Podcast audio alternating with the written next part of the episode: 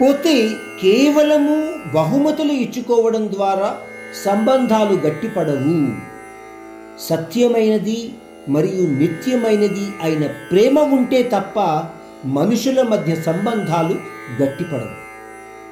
ఇదే విధంగా కేవలము మన కోరికలను తీర్చుకోవడం కోసం కానీ లేదా బయట ప్రపంచంలో ప్రచారం కోసము కానీ లేదా దేవుడు ఏవి పట్టుకొని పోడులే అన్న ఉద్దేశ్యంతో ఖరీదైన వస్తువులు ఆ పరంధాముడికి లేదా దేవీ దేవతలకు ఇచ్చినంత మాత్రాన ఆయన అనుగ్రహాన్ని పొందే అవకాశము ఉండదు లేదా చాలా తక్కువగా ఉంటుంది.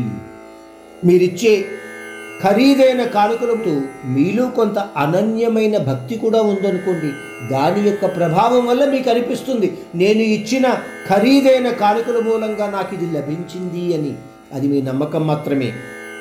ఆయనకు కావలసినది కేవలము అనన్యమైన నిష్కల్మషమైన భక్తి మాత్రమే. అది కేవలము అభ్యాసము ద్వారానే సంభవము. ఈ విషయాన్ని మరి గుర్తుపెట్టుకోండి. ఆ పరమాత్ముడి యందు ధ్యానము కావాలి అంటే మీలో సాధన చెయ్యగల శక్తిని పెంచుకోవాలి. మీరు అనొచ్చు కేవలము కర్మలు చేసుకుంటూ పోతే చాలు కదా. ఈ కానుకలు సంబంధాలు భక్తిభావాలు ఎందుకు? కానీ ఆలోచిస్తే మీకు అర్థమవుతుంది.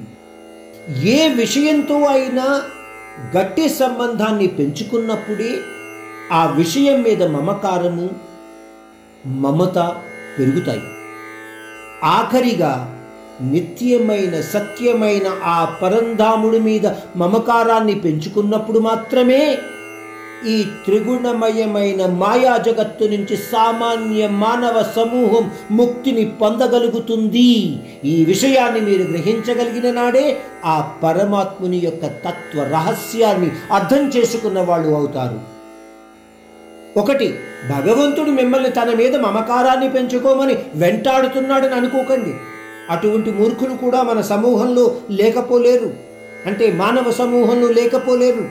మీకు ముక్తి కావాలి అనే కోరిక ఉంటే ఇది మాత్రమే ఏకైక మార్గము. కాదనుకుని ఈ భౌతిక జీవితంలోనే గడపాలనుకుంటే సుఖదుఖపరమైన జీవితము తప్పదు.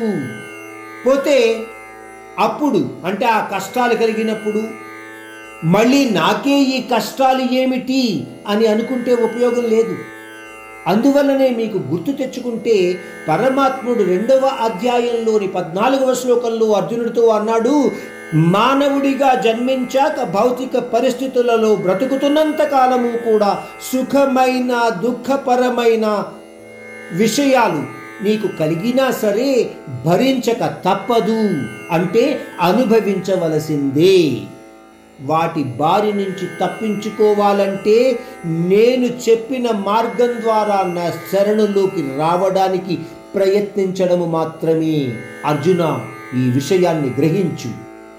పరమాత్ముడు కానుకలు ఇవ్వాలి అన్న విషయం మీద ఆయన మిమ్మల్ని నొక్కి చెప్తున్నాడని అనుకోకండి ఈ శ్లోకంలో. మీరు కానుకలు ఇవ్వదలుచుకుంటే అవి కూడా ఇవ్వవచ్చు అని చెప్తున్నాడు.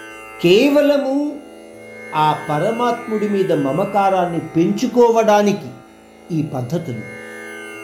వీటి ద్వారా మీలో మమకారం పెరిగి పరమాత్ముడి మీద ఆయన ఎందు ధ్యానాన్ని పెట్టగలిగే శక్తిని పెంపొందించుకునే అవకాశము మీకు దొరుకుతుంది.